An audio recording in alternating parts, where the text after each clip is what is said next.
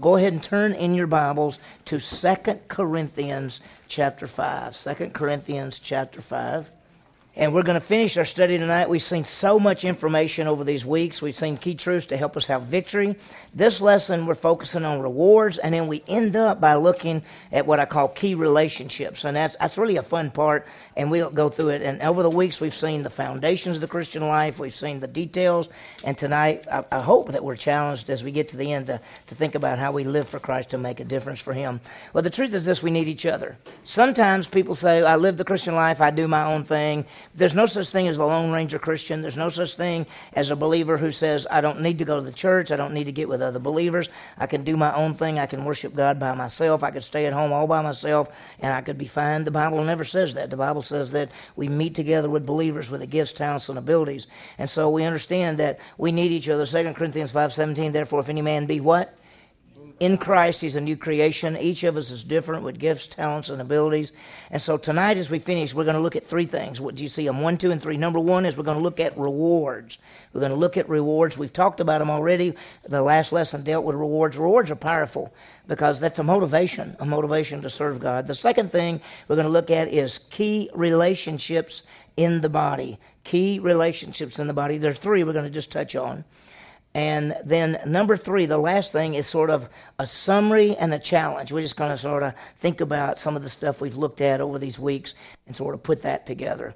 So let's think about rewards. And if you notice that, that was the outline right there. And if this is what we saw last time, we started with the introduction, and then we contrasted salvation, discipleship. And then we saw that we're to get rewards. There was the charge to get them. And then we started talking about rewards, and we actually just barely looked at the place. And so tonight we're going to start with the place and the basis. Where do we get the rewards? What's the basis for the rewards? Then we're going to spend some time on what are the rewards, and then application to make that. Uh, that's just the, the reward part. So uh, let's begin with just a brief review. And, and we saw uh, that rewards deal with the Christian life, and they're based on faithful service. Think about that, faithful service. God wants believers to run the race to get the prize, and the key is to discipline our bodies. You remember we talked last time about that Paul said, I, I buffet my body, I discipline my body so that I will not be what? Do you remember the word? Huh? Disqualified. And it has nothing to do with salvation. It has to do with gaining rewards. We saw at the end, First Corinthians fifteen fifty-eight, therefore be steadfast, unmovable, always abounding in the work of the Lord, knowing that your what? Your labor in the Lord is not in vain. That means you're going to have rewards when you serve Him. So here's what we want to look at down at the bottom of the page where it says getting the reward. A is the place, the place that we get it. B is the basis for the rewards, the basis for the rewards. And we talked a little bit about this, so go ahead and go to the top of the next page, and we talk about the place of getting rewards. And if you want to put under there, the place where we get rewards is called the judgment seat of Christ. A lot of times we'll just put judgment seat of Christ. And it, the word judgment is Bema, B E M A, and it means reward. It's, it's a reward stand. It's a place that, that uh, a, a base, place that you give an account, so to speak. So look at Second Corinthians uh, five ten. Look what he says there. For we must all appear where? Before the judgment seat of Christ, so that each one of us be recompensed for the deeds in this body according to what they've done, whether good or bad. And we'll talk about what bad means, because the word bad means worthless, and we'll talk more about it in a minute, because we're going to come back to this. There is a time, this is what's amazing, we talked about it last week, that every one of us in this room who know Christ as Savior, and my assumption is everybody in our room has trusted Christ, and so we're saved, and all, we're going to stand To, and with Jesus Christ by ourselves. I don't think it'll be a long line where we're waiting for our turn. I think the, to be absent from the body is to be present with the Lord. I think if you die physically, you're going to stand right before Him right then. I think He'll, and that's when we we basically deal with that. And if if not, there'll be a different way. And I I, I don't know. I just just what I see. And so the bottom line is the place is called the judgment seat of Christ. And, and how we live now, this is what's amazing. How we live now affects the future. And not only, let me just show you one thing. You remember, this is the outline. This is the church. This is the tribulation. This is the thousand-year reign of Christ. So this is us now. And then there's the rapture and the tribulation, seven years, and then the kingdom, and then the eternal state. How we live now affects what's going to be like in the thousand-year reign of Christ, the kingdom, And then, as Peter calls it, the eternal kingdom, the eternal state. So how we live now will reflect, reflect on how we serve then and how we serve even to eternity. So what a lot of people don't think, they, they think it doesn't really matter about how you live now, because when everybody goes to heaven, they call it going to heaven. Actually, we're going to live on the earth here and then on a new earth here. Uh, people say, well, it doesn't matter, you'll all be the same. We will not all be the same. We will not all be the same. There's going to be an aspect of each person. You will all stand before, we will all stand before the judgment seat of Christ to be recompensed, given back, basically, for the deeds in the body. So the first aspect is the place, okay? Romans fourteen eleven, if you want to just write that down. Romans fourteen eleven, he says, "As I live, says the Lord, every knee shall bow to me, and every tongue shall give praise to God. So then," and by the way, Sunday morning, one of the little ones said this verse, "So then each one of us will give an account of ourselves to God." So we will. And uh, it, how do you feel right now? What if right now you stood before Christ? How would you feel? We'd all go, yeah, yeah, yeah. Even if you're, even when you when you think you're doing good, you say, "Yeah, when I stand before Him, I mean, it's going to be pitiful." I mean, that's how we think. And He knows that we are but dust. He loves us. Uh, he'll He will reward even a cup of cold water given. In, I mean, I think I think. that if you say, "Lord, I just want my life to count for you. I'm doing everything I can. I want to live for you. I want to bring glory to you." That doesn't mean we're not going to mess up. But bottom line, He knows your heart. And He knows that you're trying to serve Him and all of that. So that takes us to the second thing, and that's the basis for the rewards. And the basis for the rewards, it's often misunderstood. Uh, people think about the, but the bottom line in First Corinthians four two, it is required of stewards to be what? Faithful. That's a, that's the bottom line. Faithfulness. Faithfulness. Wherever you are, wherever God has given you, whatever gifts, talents, ability He's given you, whatever time He's given you, whatever money He's given you, whatever possessions He's given you, whatever He's given you, all He says is, "I want you to be faithful.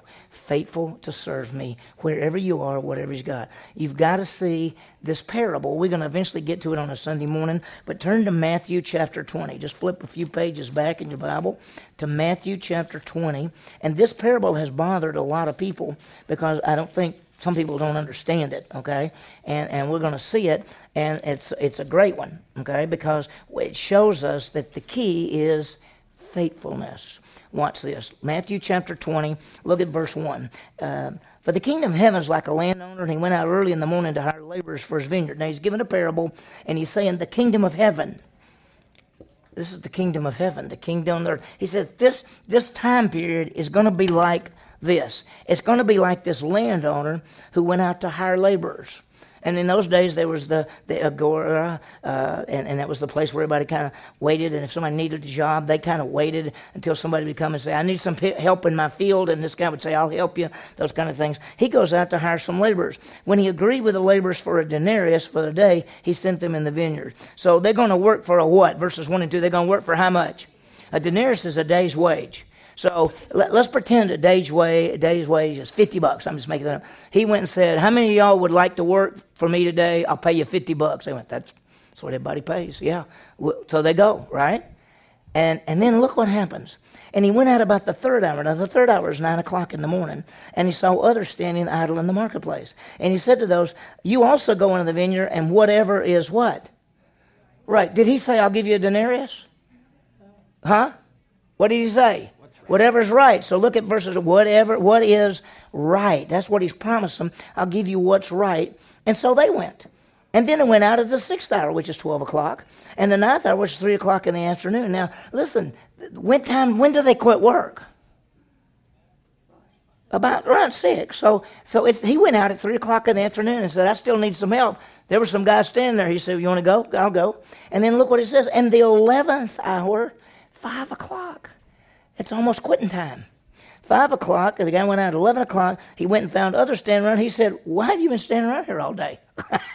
What have you guys been doing?' And they said, 'Well, because nobody hired us.' He said, 'Well, you're going into the vineyard too.'" Okay, so we've got it now. Look what happened in verse eight. "And when the evening came, the owner of the vineyard came, came to his foreman and said, 'Call the laborers and pay them their wage. Start with the last group first.'" Last group worked how long? About an hour, and then another group worked about three hours, and another group worked about six hours, and another group worked about nine hours, and another group worked close to twelve hours, maybe maybe eleven or twelve hours. So look what it says. When those hired, the eleventh hour came, they got a what? They got a day's wage. Okay? So they all they all got paid what? That he hired them, and, and they received an denarius. And when the first people came through, they thought they would receive more. Well, they're in the line, okay? And they see these early guys get a denarius, and they go, cool. He, they worked only one hour, and they got a denarius. And then the line moves up, and the other guys, and they said, well, those people didn't work the whole day. They got a denarius. They got, and so this guy gets up here, and he said, I've worked all day long. And he said, here's your denarius. And he went, well, wait a minute. Uh, he thought I should, he said, uh, I thought I should get more. And they received it. They grumbled to the landowner, saying, well, the last man worked only one hour, and you made them equal to us, and we bore the burden of the day. And he said to them, what, friend, am I doing any wrong to you? What did I agree with you for? A denarius. And and then he said, is it, take what's yours and go. If I want to give the last guy the same as you, so what? It's not lawful. Is it not lawful for me to do whatever I want to? It's my money. So the last shall be first, and the first, everybody's looked at that. Nobody ever knows what that means. But what is God rewarding here? What's this guy rewarding? Faithfulness. Listen, a guy was faithful to work an hour, he got a reward. The guy that worked six hours got a reward. The guy that worked twelve hours got a reward. Now, the reason he's throwing that out is, let's think about this. Let's say that you trusted Christ when you were twenty, and you lived to be eighty, and you were on fire for Christ, and so you worked for sixty years, right? You're pumped, right? But let's say you somebody else trusted Christ when they were twenty, and they were faithful, and they got killed at twenty-eight. They only had eight years. You got sixty years. So you're going to get a lot more rewards, right? Well, that's what it looks like. You had sixty years to work, another guy only had eight. But what does God say? Well done, good and faithful. He didn't say, oh, you did a long time. It is, listen, the bottom line is God rewards faithfulness. That's, I think, the purpose of this parable, is to say last shall be first, first shall be last. The bottom line is faithfulness is is the equality aspect, because none of us live the same amount. None of us have the same talents or abilities. None of us have the same privileges and responsibilities and place of service. There's some people who go to a remote part of the... I have a friend that went to, um, oh, I can't, uh, it wasn't Albania. It was, I can't remember what it was. It's the country right in there. And he worked there for uh, twelve years, and he saw four people trust Christ in twelve years. Wow. Okay? Was he faithful? Yes. He was faithful. He was incredible. And and yet, somebody somebody else may be here, and in twelve years, you see one hundred people come to know Christ. Or you teach ten Bible studies. We're over there. He couldn't even get anybody to get in a Bible study. Okay? So who's faithful? Oh, you, you are. You got one hundred people that trusted Christ, and you did ten Bible studies. No, he was faithful with the place God put him, with the time God put him, and the abilities, everything else. So the bottom line, when you stand before Christ, what's what what do we want to hear? Well done, good and faithful servant. And so the bottom line is they all got the same, because the idea was faithfulness. God rewards faithful service. Okay, now, if you want to flip back again to Second Corinthians chapter five, where we were a while ago, and I want to show you something. Now, let me ask you something. Does that make you feel better? It should make us all feel, because the bottom line is not how much you serve. The bottom line is not what you do. Now, we, remember we talked about spiritual gifts several weeks ago? And we said that some people with upfront gifts, people think that they got it better. Are they going to get more rewards? Like, I get to teach, so I'm going to get more than you because you set up chairs and I teach. Who gets the, who gets it? If, if you're faithful, regardless, if you're faithful setting up chairs, if you're faithful teaching, Uh, in fact, the guy teaching has a has a little bit tougher aspect of it, because it's going to be a stricter stricter judgment. And so the bottom line is, it's not what gifts you have. It's not what talent you have. It's not what abilities you have. It's not the time that you have. It's not where God put. It's the bottom line, huh? Wow. It is. It it, it makes you go, all that matters is I'm what? Faithful. That's all that matters. Look at Second Corinthians chapter five. Look at verse nine, and, and this is what he says. He says, listen, um, back, back to verse six, he says, let's have great courage, because to be absent from the body is present with the Lord, and we walk by faith, and we have good courage, and that's what we want. And then he says in verse nine, therefore, we also have as our ambition. What is our ambition? Our goal is to what? Whether at home or absent, to be what? Pleasing to the Lord. Our goal is to be pleasing to God. That's the goal. Don't you want to please him? Well, how are you going to please him? What do you got to do? Be faithful. That's that's it, y'all. That's it. This is how you get the rewards. This is how it all works. And and the goal as we live on earth is to be is to hear him say, "Well done. I'm very pleased." Sometimes, someday we're going to give an accounting, and we want to hear him say, "Well done." Now watch. If you go to the top of the next page, we're going to see this accounting in a little bit more detail. Look at verse nine again. Therefore, we have as our ambition, this is our goal, this is our plan, to be pleasing to him, to the Lord. And then he explains, for, why? Why do we have it as our goal to be pleasing to him? For we must all appear before the judgment seat of Christ, so that each one may be recompensed for the deeds in the body, according to what he has done, whether good or bad, let it be good or worthless. We'll get back to it. Second Corinthians five ten, there are three parts, okay? One, two, and three. Number one, number one, there is a necessity for ca- accounting. In other words, we're going to give an account. We're going to give an account. There's a necessity for accounting. You, he's not going to pass over and say, a couple of you, don't worry about it. I, I'm not even going to check you. No, there's a necessity for accounting. You know, he's going to check everybody, okay? Number two, number two, the purpose is rewards. The purpose is rewards. Don't you feel good that the purpose is not your sin and how you failed? When you stand before God, is he going to... I, I know people who actually think that as Christians, you're going to stand before God and he's going to bring up not only good things you've done, but all the bad things you've done. And I'm talking about the sin and the mistakes and the issues and the rebellion and everything you've ever done. And I've had people say, and they're going to, everybody's going to see it. Does that sound right to you? Well, that's what people are taught all their lives. You're going to stand before God, and all your good and bad is going to be shown, and everybody's going to be there, and you're going to be ashamed and everything. Listen, when you stand before Christ, it has nothing to do with your what? It has nothing to do with your sin. It has nothing to do with your sin. It has to do with your faithfulness and your works. And so number two is that the purpose is rewards. Number three, the evaluation will be your deeds. The evaluation will be your deeds. So number one, The, the, the necessity, number two, the purpose is rewards, and number three, the evaluation is your deeds. So look at the, the as you come down, the next number one is we, number one says, we must all appear. We must all appear. He says, for we must all appear before the judgment seat of Christ. All people will stand before him. In fact, not necessarily judgment seat of Christ, but every human being is going to stand before Jesus Christ. Every knee will what? It didn't say Christian knees will bow. It said every knee will bow and every tongue will give praise to God. You know, unbelievers are going to actually praise him. And you know what he'll say to them? I didn't know you. I didn't know you because you're not my child, because you didn't trust me. It's not your deeds. Your deeds, your works, and, and your sin and all that. That's all dealt, dealt with. So everybody's going to stand before him. Believers will stand before the judgment seat of Christ, the rewarding stand. And so he says, therefore, uh, we must all appear before the judgment, the rewarding seat of Christ. Just remember that. It's Bema. It's reward stand. And uh, that's at the beginning of the thousand year reign, right? Well, this is this is what well this is what I said a while ago. Here's what, and let me just throw this up here real quickly, and I'll do it a little bit bigger so people can see it better. A lot of people say this. I'll just make thousand years long. Here's the church. Here's Christ. That's his first coming. This is his second coming to the earth. This is the rapture. And there's two views, th- that, actually three views. One view is that when the church is raptured out, during that seven-year time period, we, we stand before the judgment seat of Christ. There's another view that says there's a forty-five day time period that you find in the book of Daniel after he basically sets up the kingdom, and some people think that's the judgment seat of Christ. I don't believe either one of those exactly. I think to be absent from the body is to be what? Present with the Lord. I think when you die, that's when you stand at the judgment seat of Christ. Now, if I'm wrong, I'm wrong. There's no place in the Bible. The Bible doesn't say where this happens. It actually doesn't even say when it happens.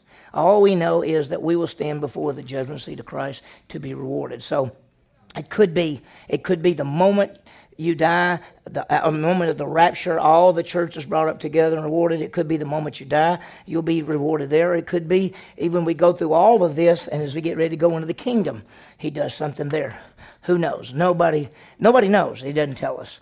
So here's the great truth is uh, we've been bought with a price. Therefore, we're to glorify God in our body. We belong to him. So he has the right to bring us up and say, let's talk about what you did with what I gave you, right? Because what did he give you? Tell me what he gave you. Huh? Spiritual gifts. He gave you gifts. What else? Eternal life. Huh? Eternal life. Did he give you the Bible? Did he give you the Holy Spirit? Did he give you fellow believers? Did he give you opportunities? I mean, think about it. Think of all the things that he gave you so that you could serve him. Okay? So we're going to stand before him. Number two, the number two there is the purpose is rewards, and it's rewards. It's not judgment. Uh, it, we, we could be ashamed at his coming uh, because we don't get the rewards that we wish we'd have gotten, or we could say to ourselves, I wish I'd have done more. But it's not a it's not a bad time like you've done all this sin, because all our sins are already paid for. First John two two, he's the satisfactory payment not for our sins only, but for the sins of the entire world. And if you notice, it says, we'll all appear before the judgment seat of Christ so that each one may be recompensed. That That's given back. Given back, given back. So you you did something for the Lord, and what he says is, I'll give it back to you. Have you ever thought about that? He gave you the ability to serve him. He gave you the power to serve him. He gave you the opportunity to serve him. You serve him, and he says, I'm going to reward you for serving me. And you could say, well, you did it all. Yeah, I know, but I'm still going to reward you. He's amazing. He's amazing. The third thing is the evaluation is based on our works. Now, this to me is is the mo- is is really amazing, because when a believer stands before Christ, it's based on his works. When an unbeliever at the great white throne judgment stands before Christ, unbeliever, it's based on his what? His works. Is anybody stand before Christ to be judged for their sin? Why?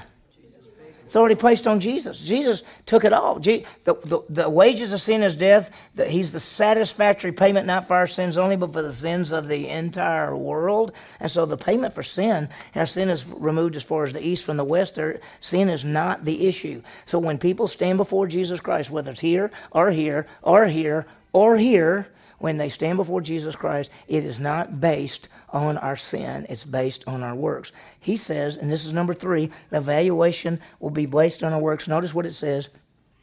For we must all stand before the judgment seat of Christ, to each one be recompensed for the deeds of the body, according to what he has done, deeds, whether what? Good or, and the word bad means worthless. It actually is the word for rotten fruit.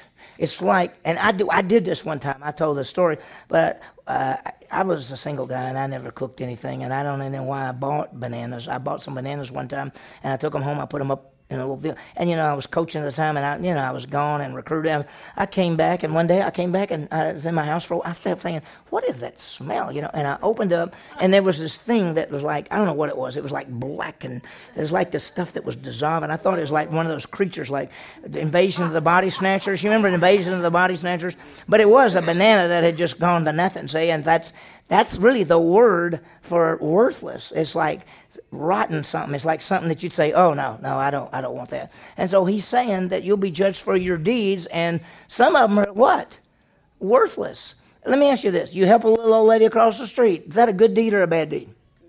That's a good deed. But if you do it to be seen, it's what? Remember, he said you already got your reward. What did Jesus teach him? If you do anything before men to be seen by men, you already have your reward. And so when you stand before Christ, it's worthless, because it's already, it's already happened. And so, bottom line. So Second John chapter eight says, watch and be faithful. First John two twenty-eight says we don't want to be ashamed at his coming. I was looking for this verse last time. I couldn't remember where it was, but it's in first. Uh, it's in First Corinthians chapter four. Um, I've got it as four, verse five. And here's what he says. He says, do not go passing judgment before the time. You can't pass judgment. Wait till the Lord comes, who will bring to light the hidden things in darkness, and disclose the motives of men, and then each man's praise will come to him from God. You're going to get praise. One of these days, Jesus Christ. Now, you may say, I'm I'm pretty ashamed because I didn't do what I really should have done, but he's going to say, good job on that. Good job on that. He may not say, well done, good and faithful servant. He may not say, I've got places for you, but you're going to get praise, because if you've done anything in his name, he will praise you. That's a that's a really positive verse, I think. Okay, so what have we seen? We've seen that you're going to stand where? Judgment seat of Christ, and the, and everybody's got to stand. The basis is what? Your deeds. You're, you're going to get rewards, and the basis is the deeds, as your works. So what did, what what should we be doing now? What should we be doing? Serving. Serving him. We really should. And, you know, I hate to say this, y'all, but don't you find it that um, it's not a really large number of Christians who serve? Do you agree or not? Am I wrong? I mean, when you know when you when you start looking at who does ministry in almost every church, eighty percent of the people, twenty percent of the people do almost all the ministry, twenty percent, and and there's a whole bunch of people who just basically come in and go out. And I, I hate to say it, but the people who just come in and go out, uh, they're going to be the ones that he, he's not going to say, "Well done, good and faithful servant." So we want to we want to be faithful. So let's talk for just a minute. Oh yeah, yeah. Oh, yeah, you can serve anywhere. Okay. Yeah, when I say serving the church, I'm talking about doing ministries and stuff. Mm-hmm. Now, you need people sometimes think, oh, I don't need a church. I'll just do my own thing. You, you're never supposed to do your own thing. You've got to have the body of Christ. There's an accountability aspect to being in the body of Christ. There's the whole aspect of using gifts, talents, abilities with other people and connecting with other people. But serve, ministry doesn't just happen right here. Ministry happens all over. When we go out these doors, we always say, you know, we gather for worship and training, and we scatter for evangelism and service. Yeah, we're touching lives out there.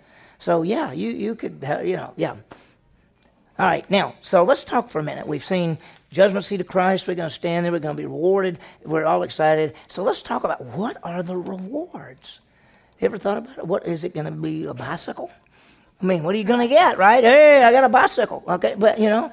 Uh, what's it going to be? Well, there, there are several things that are called rewards in the Bible, and the first one I got down at the bottom of the page is called crowns, okay? Just put down crowns. And we've heard today that one day you'll get a crown from God. There's two words for crown. There's a, Gre- a Greek word diadem, which means like a king's crown, and there's a word Stephanos, which means like a reward.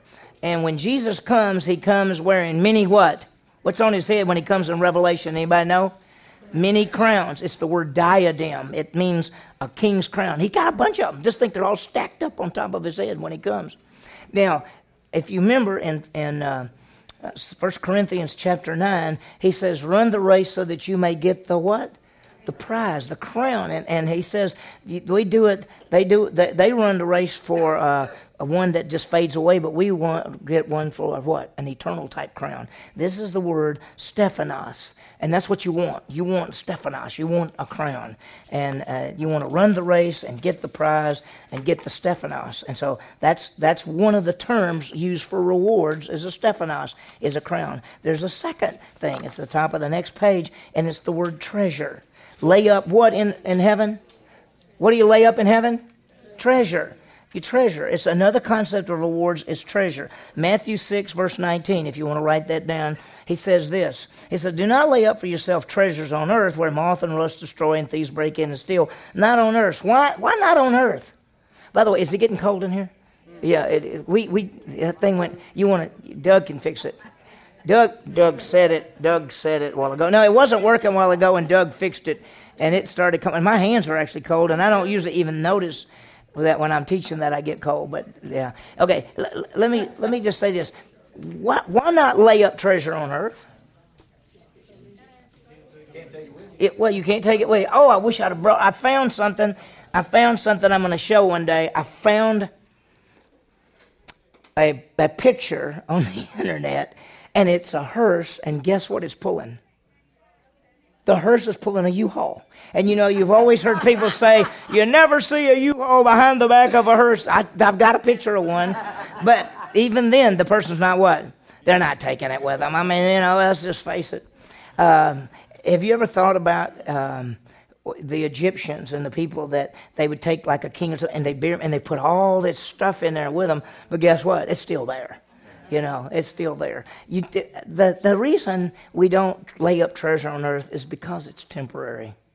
Tell me the only thing that's eternal besides God. Word, the, word of God. The, word, the Word of God is eternal, right? Isaiah, I think it's forty, verse eight, the flower fades. It's either forty, verse three or forty, verse eight. I don't remember which it is, where it says the flower fades, but the word of God abides forever. And then what else is forever? People, people, people. Everybody's going to last forever. Some people are going to be raised from the dead to spend eternity with Jesus Christ. That's called eternal life. And some people are going to be raised for, for dead to spend eternity separated from Christ. That's called the what? The second death.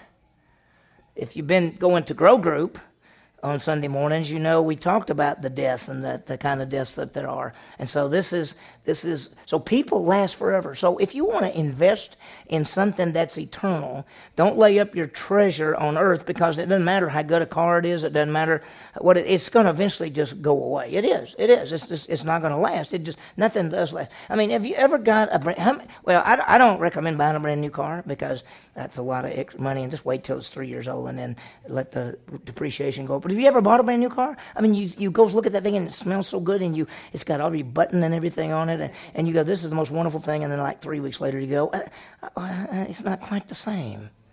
I mean, nothing that you buy, it can't, things can never satisfy. We we have a, I teach a course that we haven't I haven't taught it lately, but it's uh, uh, biblical finances, and we do a whole lesson on the idea of people who invest in things and want things and how things can't satisfy. And in Ecclesiastes, there's a there's a passage in Ecclesiastes that show you six reasons why you can't invest in things. And it's really amazing. It, it's because you become stingy when you invest in. By, by the way, you want if you want to break the power of greed. You know how you do it? If you're greedy, and everybody's greedy, you got to break the power of greed. The only way you can do it is give stuff away. Just give away. Just start saying, I'm, I'm going to trust God. I'm going to give stuff away. And all of a sudden, the power of greed over you is broken. And and before you know it, you give, and then God keeps giving you more, and then you keep giving away, and God keeps giving you more, and you go, oh, my gosh, what am I going to do with all this stuff? I guess I'll just have to give it away, and that's what happens. And that's why the more you have and the more you give, the more God gives you and the more you give. So he says, look, don't lay up treasure on the earth, because it's, it's it's just people steal it, it, it tears up, it breaks. And then he says, but lay up for yourself treasures in heaven. And, and not, nothing can happen to it. It's eternal. So the first one is crowns. You know, people talk about crowns. The second one is people say treasure. And so that's another aspect of what the rewards could be. So just think about it. You you could get crowns. You can get treasures, whatever that is, because that's what he says, lay up treasure in heaven. There's a third one, and the third one is ruling with Christ. Now think about this, ruling with Christ. When Jesus comes, he sets up a what? Kingdom. Kingdom. And he rules for how long? Thousand years. What are you going to get to do? So this is this is me. This is somebody. This is us, right? We're in the kingdom. I I used to think. I'm, I'm telling you, when I first started growing as a Christian, and everything, I used to think that everybody's going to rule and reign with Christ in the heavens. We're in the kingdom. See, I, I really realized that after a while that we don't go to heaven. You might go to heaven for a brief time, but you're going to come back to the earth and rule with him. And that's why I said we're going to all come back to the earth and rule with him. But we're not. We're not going to all rule. Ruling implies a place of what? Of what? Responsibility, right? People who have positions of responsibility rule over what?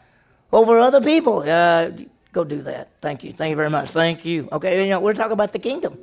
So there is an aspect of ruling with Christ. These are rewards. Okay? Not everybody rules with Christ. We've already seen in Matthew that there's a banquet. And what happens to some of the sons of the kingdom? They're not at the banquet. They're in outer darkness. Outer darkness means not at the banquet. So if they're not at the banquet, how much ruling do you think they're going to get to do? You know, the book of Hebrews uses a term called medikoi, which is a, a Greek word which means partners. And it talks about faithful people or the medikoi. So if you're faithful, and he says, well done, good and faithful servant, you're going to get crowns, you're going to get treasures, and you get an opportunity to what?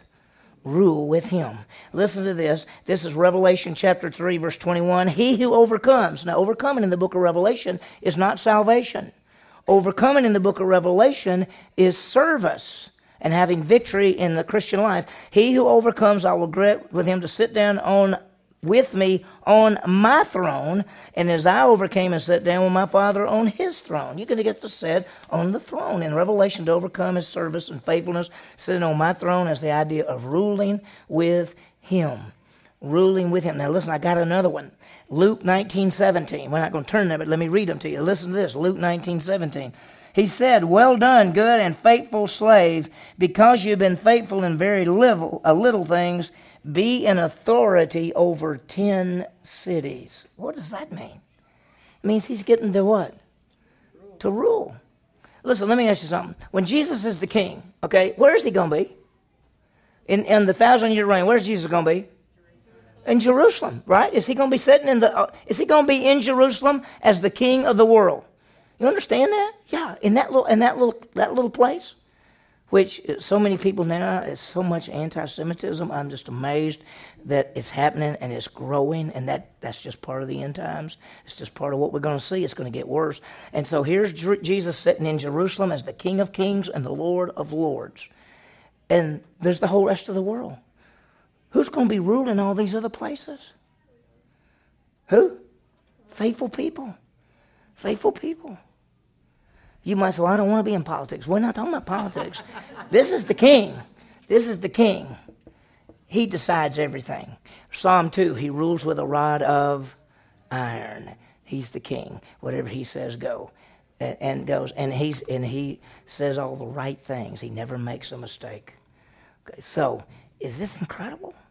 So there's crowns, there's treasures, there's ruling with Christ. The idea is a picture of service and responsibility. And, and let me tell you, um, can you grasp what it means to serve with Jesus Christ here and for all eternity? I, I can't. I mean, I, I I know what it says. I know what it says. Rule over this. Get to do this. Get a crown. Get a reward. Get treasures. Get to. I don't. I'm. I'm just saying. I don't know what all that means. It seems to me that it means reward for faithfulness, reward for service, reward for doing whatever He wants us to do, and He's got something for us.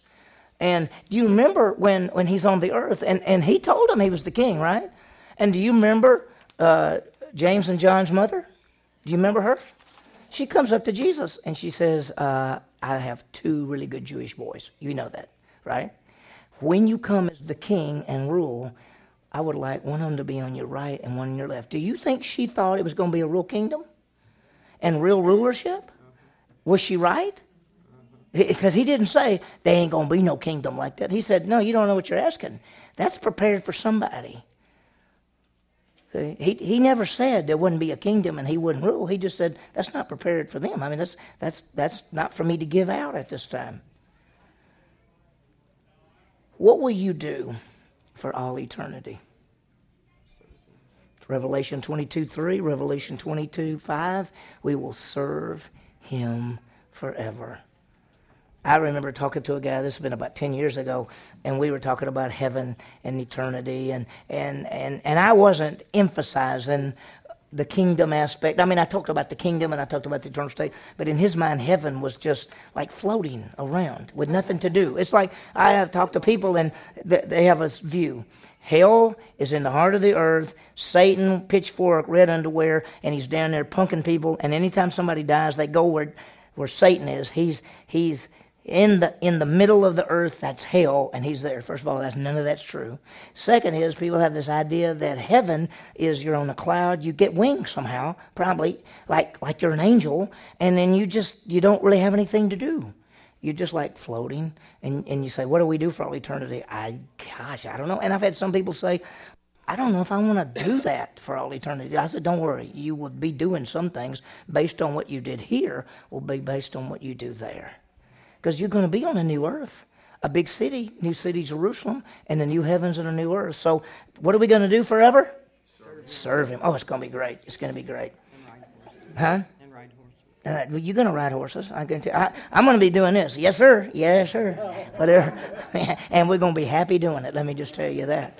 There'll be no flesh, no sin nature. So we're going to be going, whatever you say is great. Yes. Okay. If there are some unbelievers who have done some good works, mm-hmm. What are they doing? Well, they're going to be in the lake of fire, so they're not going to be real happy. Okay, here's the deal. When they stand before what we call the the great white throne judgment, they are judged for their deeds. And the big question is, and this is their works, and the question is, why? Why does he judge their deeds if they're going to be, if their name's not found in the book of life, and it's not, if their name's not found in the book of life, they're cast into the lake of fire. So why judge them for deeds or works if if it doesn't really have a bearing, because they're not, they're, you know, they're, they're going to be not in the book of life? So the real question is, is there levels of punishment somehow based on people's deeds? Jesus says that some of these cities will receive greater judgment. That's what he said. He said that, if you notice, we're going to get to it in the book of Matthew when he talks about Capernaum and those, and he says, Capernaum, you think you did them. Let me tell you, if Sod and Gomorrah heard what you heard, they would be further, you're going to have greater condemnation. So I don't know what that means. The other, re- yeah, go ahead. If they did good deeds, like Cheryl said, did they get? Like, are they in the shallow land? That's what I don't know. Nobody knows. Now, here's the other thing. The other reason that it could be that they are judged for the works, showing their works, is to show them that their deeds do not put them in the book of life. Because we know, you remember that passage we've already seen in Matthew where the false prophets are there, and they said, did we not cast out demons in your name? Did we not use your name? Did we not? And he says, depart from me, I never won. Never knew you. And so the bottom line is, he may be saying, see, all these things you think you're doing, that's not going to get you in the book of life. And let me tell you, there are people in this town that think by going to church, doing good deeds, being nice people, that they're going to heaven. And one of these days, I don't mean it's sad, it's going to be so horrible, they're going to stand before Jesus Christ there, and, and they're going to say, but, but Lord, look at all the stuff that I did. And he's going to say, I never knew you. Your name is not here. That's why this whole, the lie of the devil is what? Do good and God will love you. You can't do good. He already loves you. The lie of the devil is the way you get to God is try to be a good person. That's what every religion is. Religion is man trying to please God. True Christianity is God pleasing God. God so loved the world, he gave his son. So there's a big difference. So why? Maybe, maybe the unbelievers who did good works will be over the ones who didn't, which won't be a very good deal anyway. Well, there's she, you know, what she said is not necessarily all. I mean, it could it be that somehow the unbelievers who were, might, let's just say it in a human speaking, they were good people, they just never trusted Christ. They may be over the evil. There are evil people. Y'all know that. There are evil people out there that do, and and they're not. If their name's not book, in the book of life, because if they didn't trust Christ, and it could be that in this judgment aspect. But the truth is, we have no idea. We have no idea. I actually, I think it's, I think it's to show. I think they are judged for their deeds to show them that deeds don't put them in the book of life. Yes. It's Revelation chapter twenty. It's right at the end of the thousand years. At the end of the thousand years, uh, uh, it's called the Great White Throne Judgment. Books books are open. That's the book of deeds. The book of life is open. And anyone's name not found written in the book of life is cast in the lake of fire. So that's Revelation chapter twenty. So what happens to unbelievers during the one thousand years? Okay. All the other, when Jesus comes back as the king, Uh, the people who are alive on the earth are put to death. The unbelievers are put to death. During the thousand years, there will be people with regular bodies and people with glorified bodies. The regular body people made it through the tribulation without getting killed. They produce offspring. Some of those offspring will believe. Some of those offspring will not believe. And so even at the end of the thousand years, there's a rebellion from unbelievers at the end of the thousand years. After that, any unbeliever will be raised from the dead to stand at the great white throne judgment. That's why he calls it death and Hades give up their dead. Will, will the uh, glorified bodies also produce offspring? Or? No. That offspring is going to come from regular bodies. Because once our bodies are changed, we don't produce offspring. We, we, in fact, we, as he talks about, even in the eternal state, there's not marriage or given in marriage. It's not. It's not the same. So during the thousand years, those who are not glorified bodies, do they physically die? There's a place in Isaiah that seems to indicate that they will live a long time, and that if a person dies at age one hundred, everyone would say, oh, they died so young. And we don't know. And they, they could sin unto death during the thousand years. I, I, we just don't know enough about it. It's going to be weird, y'all. Think about this. Every one of us will be on this earth in the thousand-year reign. Every one of us, whether whether Jesus comes and gets us in that way or whatever. And there will be people on the earth with regular bodies just like we have now. And it's going to be it's going to be the weird. It's going to be weird. I mean, there's never going to there's never been a time like that, and there won't ever be a time like that. So if the if the unbelievers, if all the unbelievers are are gone, starting the thousand, starting the thousand years. So at the beginning of the thousand year reign, it's Christ and believers. And the believers have glorified bodies, and the believers have non-glorified bodies. A very, it's going to be a fewer because they're all, the people with non-glorified bodies are the ones that survived the tribulation. Not going to be a whole lot of them. Yeah. And we're all going to be coming back going, we got glorified bodies. Okay. Uh, any questions? I'm, I'm just trying to see where we are time-wise. Not sure we're halfway through yet. What? Yeah. Nope, I don't have a question. You don't? Crowns. Huh? What about the crowns? Okay, okay, okay. She's ready for the crowns. Crown him with many crowns. So let's talk about, since since we see there are going to be crowns, treasure, or ruling with Christ, let's talk about crowns because people hear about them all the time, and the Bible actually mentions crowns. It it talks about them. So let, let's talk about this word. It's the word Stephanos, remember? What's the two words for crown? Diadem and Stephanos. Okay, now, so there are four. There, there are at least four crowns that we can see in the Bible, and I want to list them for you, and we don't want to take all the time to go there. But one, the first one is called the crown of joy. The crown of joy. It's First Thessalonians chapter two, verses nineteen and twenty. Okay, First Thessalonians chapter two, verses nineteen and twenty. And here's what here's what Paul, he's talking about these people that, and the, best we can tell, this is a crown, a reward you get for leading someone to Christ.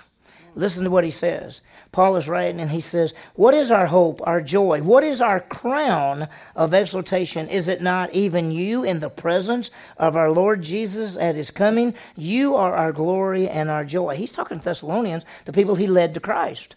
And so he's saying, when when Jesus comes, who's what's going to be my crown? My crown is you. That basically rewards for leading people to Christ. Okay, that's the best we can see. And and Philippians four one says, therefore, my beloved brethren, whom I long to see, my joy and my crown.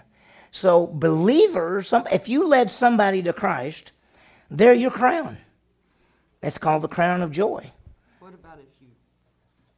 You should. Gave it a try. Well, that's that's different rewards apparently. This, this is the only thing I'm just telling you that well, there's places that it talks about getting a crown, and there are four of them, and this is this is one of them. Okay, so and it's called the crown of what?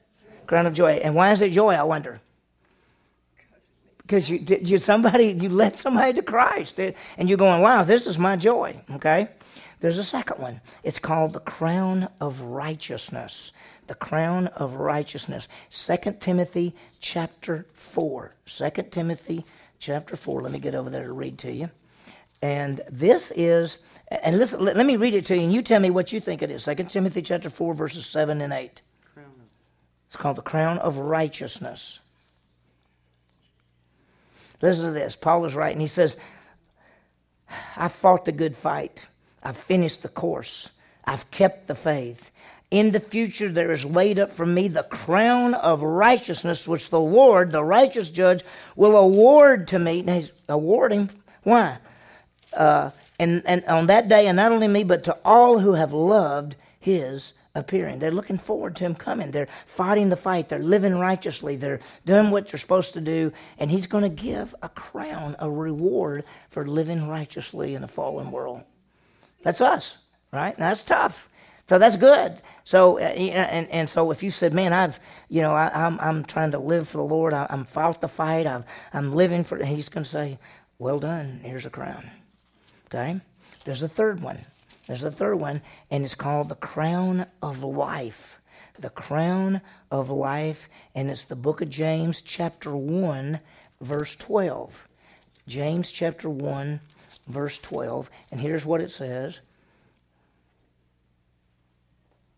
Wait a minute, that's not, oh, it'd be better if I was in James instead of another book. I, I thought, I didn't write. Okay, it says, this. And by the way, this crown, tell me what this crown is for. Blessed is the man who perseveres under trial, for he has been approved, dakimas. He will receive the crown of life which the Lord has promised to those who love him. How do you get that crown? You what? Persevere under what? In trials. When you trust Christ in the trials, you're going to get a reward. You're going to get the crown of life. Also in First Peter, if you want to just write some verses down, First Peter three seventeen, and then First Peter four, verses fourteen through sixteen, he talks about uh, standing strong and getting rewarded. Uh, uh, let me read First Peter three seventeen for you. He says, if for it's better, if God willeth that you suffer for doing what's right than doing what's wrong. This is suffering and living righteously. And over in chapter four, he says the same kind of thing. He says, if you're going to suffer, make sure it's because you, you're not doing sin, but it's because you're living righteously. And, you know, you can suffer for sin because you do wrong, and you can also suffer because you're doing right, and you get the crown of life. There's, yeah, go ahead, yeah. Trials, trials here is not like hardship because we um, uh, persecution as, as believers. Okay, say that again. I'm sorry. Trials is not necessarily because we are uh, we are being persecuted because of uh, of our faith. Uh, trials could be just hardship. It could be. That. I think that when Paul wrote this to these people, they were suffering some persecution. You've suffered persecution. You, you know what it's like. But it also is basically trusting him what? In trials of life. And you know, you you can go two ways. Anytime something happens to you, you can say, that's it. If that's the way God's going to treat me, I'm, that's it. Or you can say, Lord, I just got to trust you. I don't understand it, but I'm trusting you. And we've seen people go both ways. And, you know, it breaks your heart when they go one way and just say, if I, I've had people come to me and say, well, this when I was twelve, this happened. And I said, if that's God, then I'm through with him. Okay? What did you do then? You know, or when they were fifteen. Or do people say, Lord, I've just got to trust you. I don't, I don't know what's going on. I don't even know why it's happening. What did Job do? Think about Job. What did he do? He said, Lord gives, Lord take away, blessed be the name of the Lord. But what does his wife say? Curse God and die. He said, what's the matter with you? Uh, he said, Lord, can we talk to, to about this uh, woman right here? But I mean, the bottom line is, he trusted God through everything. It seems like the trials would be uh, looking at, like, James uh, one, like, two, yeah. Three, eight, trials, yeah. Anything that just kind of gets you down. It gives you the opportunity to show that, hey, I really need you. Yeah, well, a trial, you know, what, what is a trial? It's some kind of suffering, some kind of problem, some kind of issue, something that God allows into your life. Now, one of the things we got to got to understand is uh, anything that ever comes in our life, has God allowed that? Look, nothing can touch you. Now, it may, it, it may be somebody horrible, and God allows it. It's not that God's making them do that, but God allows things. And so we have to trust him no matter what goes on in our lives, because he. It, it's like Joseph said. What did he say when his brothers? He said, listen, you meant it for what? Evil. God meant it for good. And he does that in everything. God causes all things to work together for good, not to everybody, but to those who love him. Exactly. These are called according to his purposes and love him. I mean, so sometimes in our lives we go, Lord, I don't know why you're allowing this, but I'm going to trust you. And he'll say, don't, you're going to get a crown of life. You're going to get a crown of life. The last one is called the crown of glory. And it's in First Peter chapter five, verses one through four. It's called the crown of glory. And this is, are you ready for this one?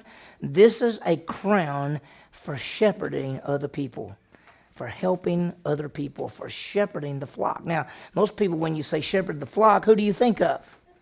Huh? The pastor. You think of the, this is for everybody. Listen to this. He, he's writing, uh, Peter's writing, and he says, shepherd the flock of God among you, exercising oversight.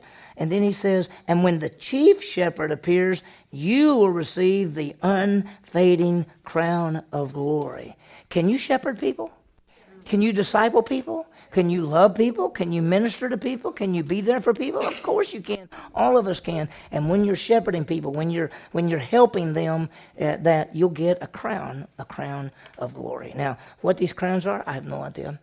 I think it's possibly symbolic. What when you think of a crown, what do you think of? You think of a diadem where you're ruling. This is a Stephanos, which is a reward, and he uses that term because he's saying this is a reward for your service. So we've got crowns. You've got treasures, you've got Huh? Maybe they're like rings. Like what? Rings. Rings. Well, I, I don't know. I know this, that it's symbolic in the book of Revelation when the twenty-four elders are around the throne, and what did they do? They take their crowns and cast them down. That doesn't mean they give up their rewards. It means they're recognizing that their rewards came from the one that they're worshiping. You know, I've had people say, you don't get to keep your rewards, you give them back to him. I said, that doesn't say that. It says they take their crowns off. It's like saying, thank you. You're the one that gave it to me. So whether they're going to be a real crown, I don't know. I think it's just going to be rewards. I think it's going to be places of responsibility. That's what I think. But what do I know? Anyway, so anyway, because he doesn't tell us. Now, let me give you a few applications, and then we're going to roll through the last part pretty fast. But the first application, number one, this is for the idea of rewards. We are accountable to God. Just think about that. We're accountable to God. One day we're going to stand before him, and uh, we're going to be accountable. We're going to give an account of our lives. And here's the question that we got to ask, and, and we all know we fail, but the question is, are we living a life that is pleasing to God? Because what did Paul say in Second Corinthians five nine? Our ambition, our goal is to, whether we're absent or present, to be pleasing to him. Okay. So that's the first one. Number two, we are to go after rewards. You want them? Go after them. How you go after them? How do you go after them? How you going to get rewards? Be faithful. Serve him. Just, yeah, say, Lord, I'm ready. I'm ready. I'll do it. I'm going after him. He says, run the race that you may get the what? Get the prize. Listen to this, Galatians six nine. Do not lose heart in doing what? Good. Why? For in due time we will reap if we do not grow weary. Reap, reap what? Rewards, exactly. He says, so then, while we have opportunity, do good to all people, especially the believers. That's what he says.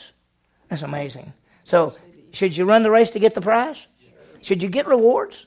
Is that selfish to get rewards? No. He said, you better get them. I don't want you standing over there in the outer darkness going, that looks like chicken. I think it's chicken. What do you think? Is it chicken? I don't know what it, right? So, yeah, something. It's going to be probably whatever you want. I'm saying some shrimp and steak and whatever. Okay, number three, we will be rewarded. We will be rewarded. Why? This is not dealing with sin. This is not dealing with sin. This is dealing with our works. We will be rewarded. Worthless or good.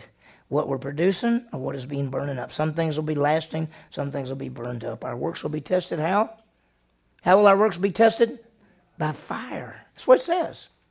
And if it lasts, if it's gold, silver, precious stone, that's that's good stuff. It, it lasts. If it's wood, hay, or straw, it's gone. And so when you stand before him and here's the pile and it goes, and you go, whew, wow, that was hot. Yeah, that was hot. Okay, come on in. Where am I going? Well, you're not at the banquet. Wow. You don't have plans tonight. Uh, yeah, do what? You don't, yeah, yeah. You don't have plans tonight. Just, just you'll be outside. Is the banquet going to happen only one time? Huh? Is the banquet only I think the marriage supper of the Lamb is at the very beginning of the thousand years. So when somebody says, "Are they going to be out, out of everything for the rest of the?" No, but but they're going to have a place of responsibility. And I, I, I mean, I don't mean this in a bad way, but the people at the banquet are going to have the best positions. Why? Why are they going to have the best positions? They were faithful servants. You know, he every parable that he gives, and there's a faithful and unfaithful servant. What does the faithful servant get? More. What does the unfaithful servant get? Nothing. The guy comes in and he had ten. This guy took the one, hit it. So he says, give us guy one, give it to the guy that's got ten. Now he's got eleven. The guy got nothing. He said, well, you didn't use it. You put it in the ground. You hid it. That'd be like saying all your gifts, talents, abilities, guess what you did with them? You hid them. You didn't use them. He says, if you didn't use them, I'm going to give them some, you know, you're not going to get any rewarded for it. Okay, let's do this. Let's talk about relationships, and we can go real fast. We got we still got fifteen minutes. We're, this is amazing, isn't it? Seven pages. Oh, do we have seven pages left to go? Oh my God. Uh, two and a half. Okay, two and a half. We got. Oh, this is we're downhill, baby. We're downhill. Now let's talk about. This is one of my favorite things to talk about, and that's the key relationships in the body. How important is our relationships? I mean, it's amazing. And and think about Proverbs twenty-two seventeen. Anybody remember that one? As iron sharpens iron, so one man sharpens another. That, who, let me tell you what. Whoever you're going to hang around, that's who you're going to be like. Just face it. You hang around a person that's uh, uh, it's, uh, always mad, a person that's not on fire for Christ, a person that loves the world, you're going to end up just like them. That old birds of a feather flock together. That was going to happen. Let me t- you hang around with somebody that's on fire and they're memorizing verses and y'all doing Bible studies together and they're going and saying, let's go do this. You're going to get pumped up. And see, so whoever you're with is going to be sharpening you one way or the other. And so we need to be sharpened. Every one of us need people in our lives that are really helping us. And so I've got three key relationships that you need. Number one, A or A, is a mentor. A mentor. Okay? And that's... And you can write out beside it, one who disciples. Okay, that's somebody that's discipling you. That's a mentor to you, okay? B, everybody needs an encourager, an encourager. And we know what that means. It's the one who exhorts. It's the one who helps you keep going. And then C, everyone needs a disciple. And that's one that you're discipling. And in your life right now, as we look through these three things, ask yourself a question. Do you have these three relationships in your life? Do you have the mentor? Do you have the encourager? And do you have the disciple? Okay, let's talk about them, and, and uh, I'll go pretty quickly. But let's talk about first the mentor. So A is the mentor, okay? And I'm going to give you four things, and then uh, we could do this. You don't, you could... Let me just say this. I'm going to list the four things right there, and then we're going to get the four things on the next page. So if you want to just save time, just put next page, okay? Because instead of me saying, let me give you the four things, and then we give you the four things on the next page, let's just save time by going over, here's, here's the four things, and here's the first one of the four things. We follow their, this is of the mentor, we follow their example. A mentor is somebody that you look to and you follow their example. You see how they live their life. You see what they do with their life. You see, uh, you look at the patterns. Paul said this in First Corinthians. He said, imitate Christ. Now, imitate me as I imitate Christ. Now, do you feel comfortable telling anybody to imitate you as you imitate Christ? You might say, I don't think I'm quite there yet. But what did he say? He said, he said to the guys, look at me. Look how I'm trying to live. The word imitate is mimikai, which we get mimic from. And he's saying, be like me as I'm trying to be like Christ. The person who is our mentor should be somebody further down the road that we look at them and say, I, I want to be like them. And I don't, I'm not talking about personality. I'm not, I'm saying this person has a heart for God. This person wants to grow. This person studies the Bible. This person, they're helping me say, I want to be like them. I want to be that same kind of person. I went to Dallas Seminary, and before I went to seminary, there was a professor that I read his books. His name was Howard Hendricks. He's been like a hero, you know, and, and I would read Ryrie, and I'd read Walvoord. I'd read these guys at Dallas Seminary, but when I, but Prof Hendricks, he was kind of the one. And so I got to seminary, and listen, I had been out of school ten years. I was a single guy. I had no money, had nothing. I got to school. It was really tough. I had a test every day and a paper every day, every day. And my tests were, I had a Greek test every day. I had Greek class every day, and I had tests every day. I had a paper every day. And I had Prof Hendricks, and I went in that class, and Prof would come in, and he'd go, okay, men, let's get going. And then he'd just start talking. And he was such a great teacher. He was one of the greatest. And so one day, I'm, I'm sitting there uh, at, uh, at lunch, and a guy comes up to me and says, hey, you want to be in a special Bible study? And I said, of course not. I said, I'm already taking, I'm taking nineteen hours graduate with Greek, and I'm working thirty hours a week, and I barely have time to do anything. And I said, probably not. And he said, it's with Prof Hendricks. I said, of course I will. And he said, he see, a lot of guys would go to Prof Hendricks, and they would say, would you meet with us, Prof? And he'd say, I sure will. Uh, how about five o'clock Wednesday morning? And most would go, uh, no, Prof, we can't. Because he knew everybody wanted to meet with him, but are they really people really want to meet? And so the guy said, it's going to be five o'clock Wednesday morning. I said, I'll be right there. And so we met in his office, twelve of us. We actually had a room, you know, a little conference room down from his office. And for about a year, I met with Prof Hendricks every Wednesday morning, five o'clock. Got there, by the way, remember, early, never never walking in at five, four forty-five at least. And why would I want to do that? because that guy is the guy you want to be sharpened by. He was an amazing person. And so you want somebody, you want somebody who's going to, that, that you want to be like them, that there's a pattern, that how they buy, how they study, how they work, how they think, how they live. So that the first thing of a mentor is that that's the person you want to be like, okay? You want to follow their example. Number two, they need to be, and they need to be a kindred spirit, okay? Do y'all know what that means, kindred spirit? That means the idea that, that you match. It's when Paul talked about Timothy and, and, uh, In, in Philippians, Paul says, I hope to send Timothy to you, for I have no one else of a kindred spirit. He said, he matched me.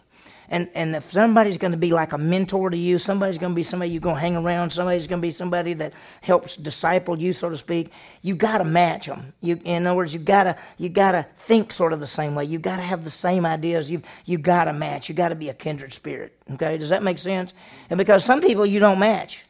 You know, and, and that's why you can't just say, okay, here's what I want y'all two to meet, and I want y'all to start discipling each other or something. That won't necessarily work. You've got, you you got to find somebody. You got you just got to come together, you know. And so the second one is have the kindred spirit. The third one, and this one, is the goal is to learn the Word of God. That's the key, because it's the foundation for everything. That's why I have Second Timothy two fifteen. Study to show yourself approved to God, a workman not to be ashamed, handling accurately the Word of God. So you guys, that's what, that's what you do. Listen, when you disciple people, don't sit around and just talk about the weather, and don't talk about politics. Talk about the Bible. Teach people the Bible. The, the person that we're using the mentor idea to us now. That mentor person ought to be saying, "Let's get into Scripture. Let's see what it says. Let's put it together. Let's see how it fits. Let's put it that way." Second Timothy two two. Take what you've been taught and what? Teach other people. Second Timothy three fourteen, continue in the things you have learned and have been taught. So that's the mentor. The mentor is going to be teaching us. The fourth thing with the mentor is we serve with them. We serve with them. It's not that they um, they just give us theory. The person who's kind of mentoring us, they we with we get with them. Philippians two two. To, uh, excuse me, Philippians two twenty-two, Paul talks about Timothy and says, you know how he served with me in the furtherance of the gospel. Paul was the mentor to Timothy. He was. And so you got to have a Paul in your life. So here's my question to you. Who's your Paul? Who's your Paul? Who's further along the road of the Christian life than you are? And you'd say, I want to get with this person. I want to, I want to, I want to, I want to see what they do. I kind of want to be like them. I want to follow the example. I want to, I want to be a kindred spirit with them. I want to learn from them and help put this stuff together. And and I want to, I want to serve with them. So everybody, every one of us. You, so you ask yourself a question: who's your Paul? Okay, that takes us to B. Okay, and this is the encourager. The encourager. This is this is really a Barnabas. Because the name Barnabas means son of encouragement. He was an encourager. In fact, I'm going to show you what he did, and that's what an encourager does. And let me tell you this. All of us need a mentor. Every one of us also need an encourager. Somebody that's going to say, you can do it. We're right here with you. You can do it. I know you can do it.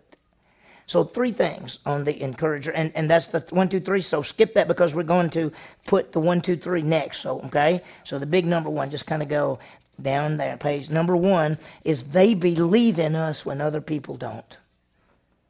You know, have you ever had somebody believe in you when other people didn't? And and and they say to you, you can do this, and other people are telling you you can't do it. But the encourager, this guy says, you can do it. I know you can do it. If y'all, anybody hears... Um, Sunday morning at grow groups, and I and I introduced Rodney. It was in the back. Rodney Chris, he's my friend. He was on my staff. He was my youth pastor for five years. Oh, twenty-something years ago, he's been a pastor. But Rodney had a little saying. He was real funny. He's he's one of the one of the greatest guys I've ever known. And he would go, "You can do it." That's how he would say, "You can do it." You know, and and and that's it's really true. Uh, the encourager says, "You can do it." And, and you think about it, uh, uh, Barnabas means son of consolation. And Barnabas uh, uh, took two people out of nowhere, and a guy by the name of Paul and a guy by the name of John Mark.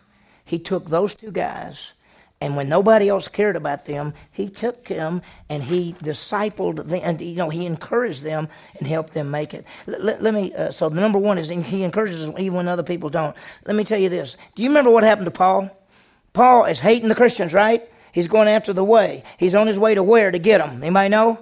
The road to Damascus. He on the way there, Jesus Christ appears to him, blinds him. They take him into the city. Three days he can't see. Another guy comes up to him and and and uh, touches him. Uh, Ananias touches him, and he can now see. And then he starts standing strong, and he's he's dis- disputing these uh, religious people, and he's telling them about Christ and everything.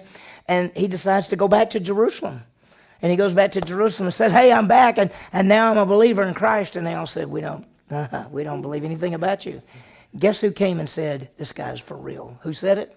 Barnabas. Barnabas came in and said, "I know what he's done. I've watched him up there.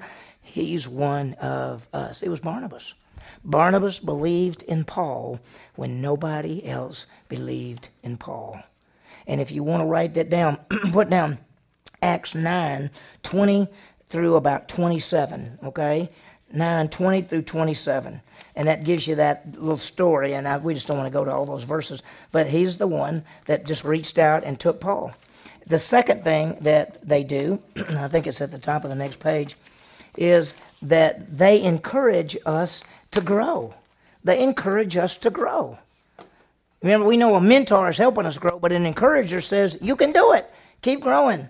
In Acts chapter eleven, it says this, that Barnabas went up to Antioch, and it says, he witnessed the grace of God, he rejoiced, and he began to encourage them all to remain true to the Lord. The word encourage means to, to it's paraboleia, which means to come along, come alongside of.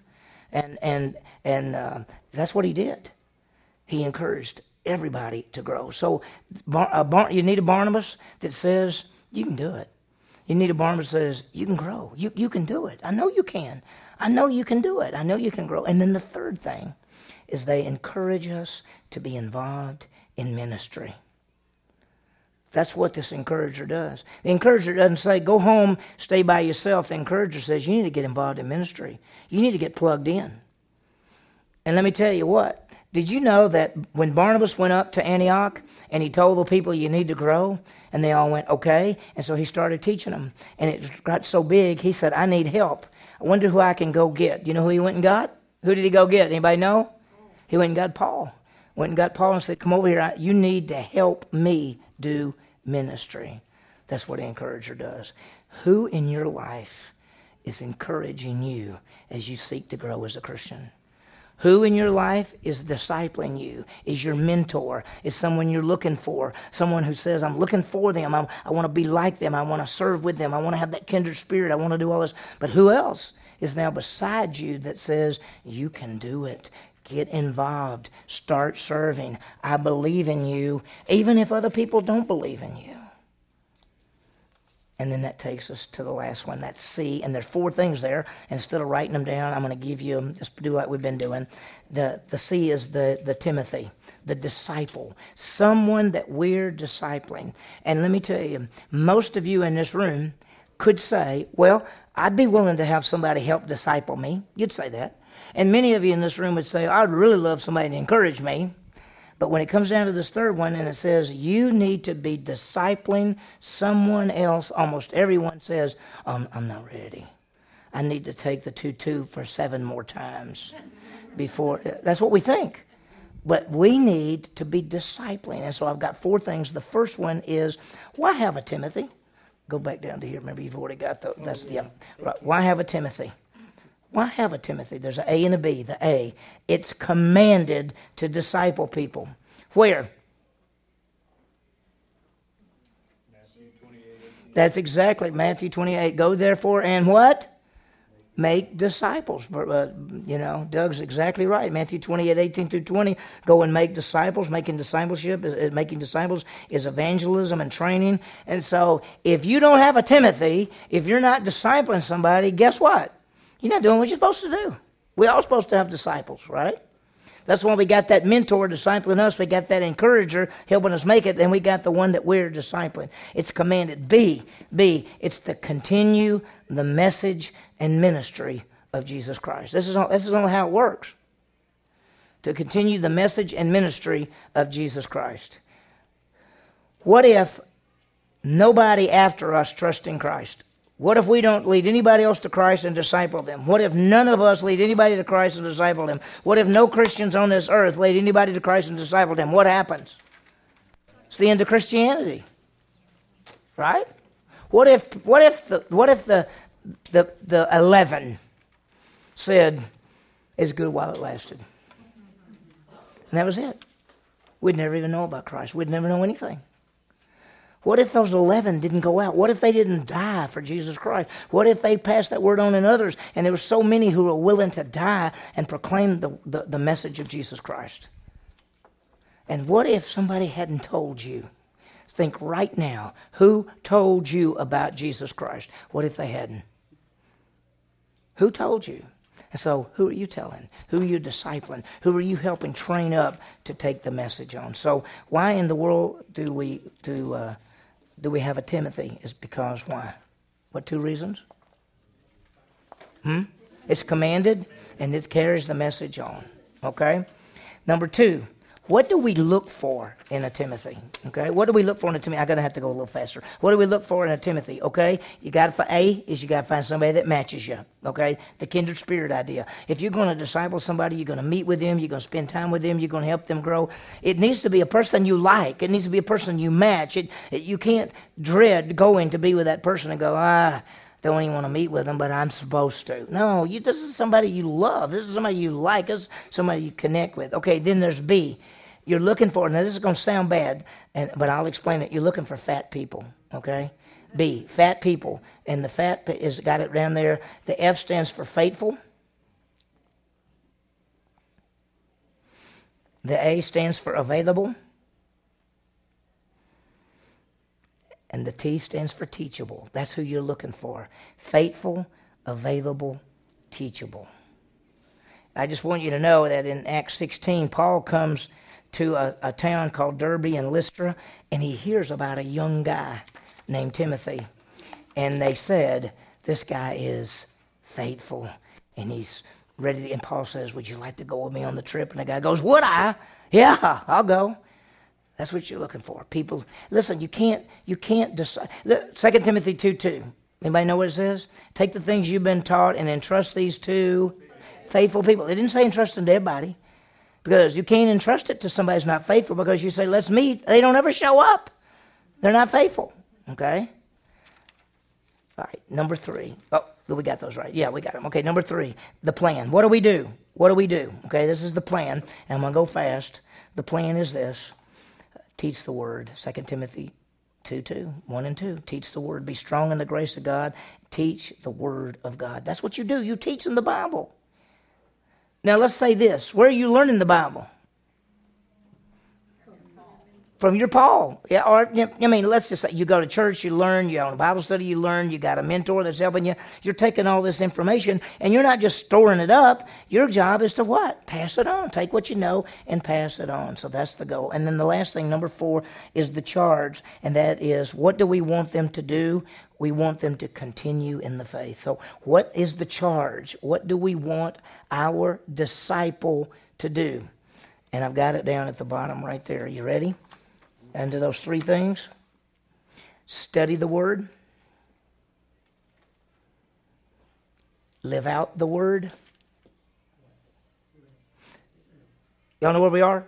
We're okay? Yeah, we're down where it says, under four, where it says study the word, live out the word, proclaim the word.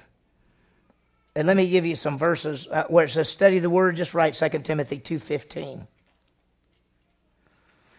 Where it says live out the word, write Second Timothy two twenty-two. And then where it says proclaim the word, write Second Timothy four two. Yeah. Do you think that Timothy was Paul's Timothy? It's all over the place. Huh? Uh, Second Timothy four two. Guess what you need in your life? You need a Barnabas. You need a Paul. You need a Timothy. So here's the question. Who's your Paul? Who's your Barnabas? And who's your Timothy? and and and God, you tell Lord, Lord, please help bring people into my life. Help find somebody. Help me meet somebody that can help me grow. Help me meet somebody that together we can encourage each other, and help me find someone that I can take truths and pass on what I'm learning and what I'm knowing. You'll never be the same. You have to have those relationships. So as we end, here's the, the summary and the challenge. So number four, the big number four is summary and challenge. This is sort of the, the end of the thing. And we've gone over about five minutes, so I'm so sorry. But anyway, here we go. Here we go. Let's walk worthy of our calling. Walk worthy of our calling. Ephesians four eleven. This is this is about the Christian life now. This is summarizing this study. Walk worthy of our calling. What's our calling? We're children of God. Walk worthy of our calling. We're saints. We're we're holy ones. We're new creations in Christ. We've got to live out who we are. We're witnesses of Jesus Christ, right? So we got to live out who we are. Walk worthy of our calling. B, run the race with endurance. Hebrews twelve one and two. Everybody thinks the Christian life is a is a sprint. They get all pumped. How many times have you seen? I, listen, as a pastor for thirty-something years, I've seen people come in the door and they're so pumped. Oh, I'm so excited! I can hardly. What's the? How long is church going to last? I can't, can we come back again tomorrow? No, no, you can't. Anyway, and three weeks later, you can't find them. See, because they thought the Christian life was this all energy, all excitement, all one big thing, and then they realized that it's not. It's an endurance run. It's run the race with endurance, looking unto Jesus, the author and perfecter of our faith. We run the race with endurance. We take whatever's slowing us down and get it out of our lives. So run the race with endurance. C, grow in the grace and knowledge of Christ. Grow in the grace and knowledge of Christ. That's second, by the way, that's Second Peter three eighteen. Grow in the grace and knowledge of Christ. Grace and knowledge. You got to grow in grace, because sometimes when Christians start growing, they get legalistic because somebody told them they had to keep all these rules, and all of a sudden they get legalistic, and then they're no fun to be around at all. And and then you don't want to be around them, and then you then and then they go out into the world and they look mad all the time, and they say something like, "I'm such a happy Christian," and you go, "Well, you need to tell your face, because it doesn't look happy at all, right?"